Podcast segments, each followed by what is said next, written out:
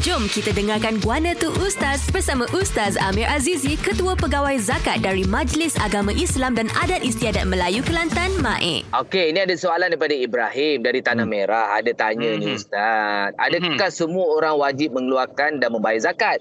Kalau tak, Ha. apa syarat-syarat wajib untuk seseorang itu membayar zakat? Silakan Ustaz. Masya Allah, bagus betul soalan dia ni Syah.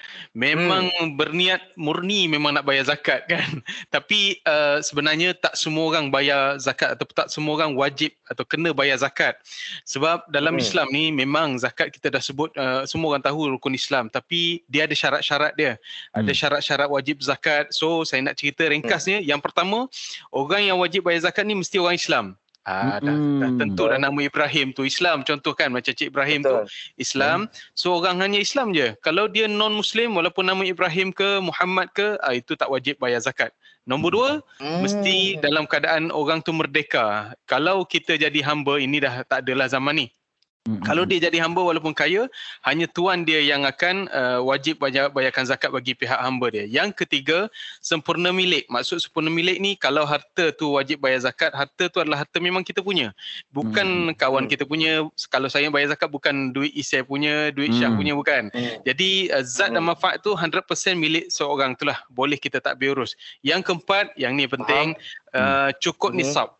Cukup nisab, Hmm. nisab ni apa? Maksud dia paras minimum kadar ataupun Mhm. nilai harta untuk kita wajib bayar zakat satu, satu tahun. Contoh contoh Kelantan lah eh. Mhm. Kalau Kelantan tahun ni RM20,520 itu Hmm. nisab dia. Kalau kita simpan dah sampai setahun duit kita tapi baru Mhm. RM8,000 je.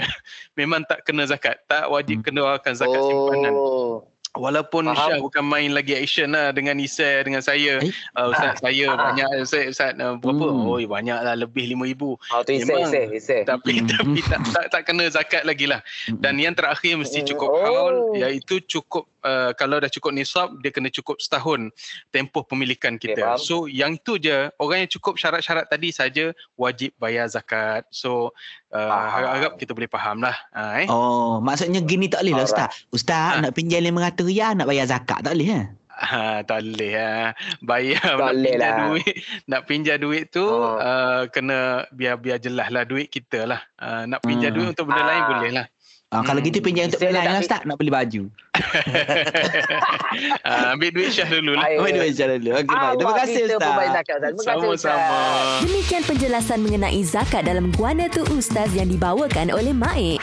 Hadiah khas smartwatch bagi 100 pembayar zakat terawal melalui sistem EPTG, potongan zakat melalui gaji. Layari online app.e-maik.my/ptg.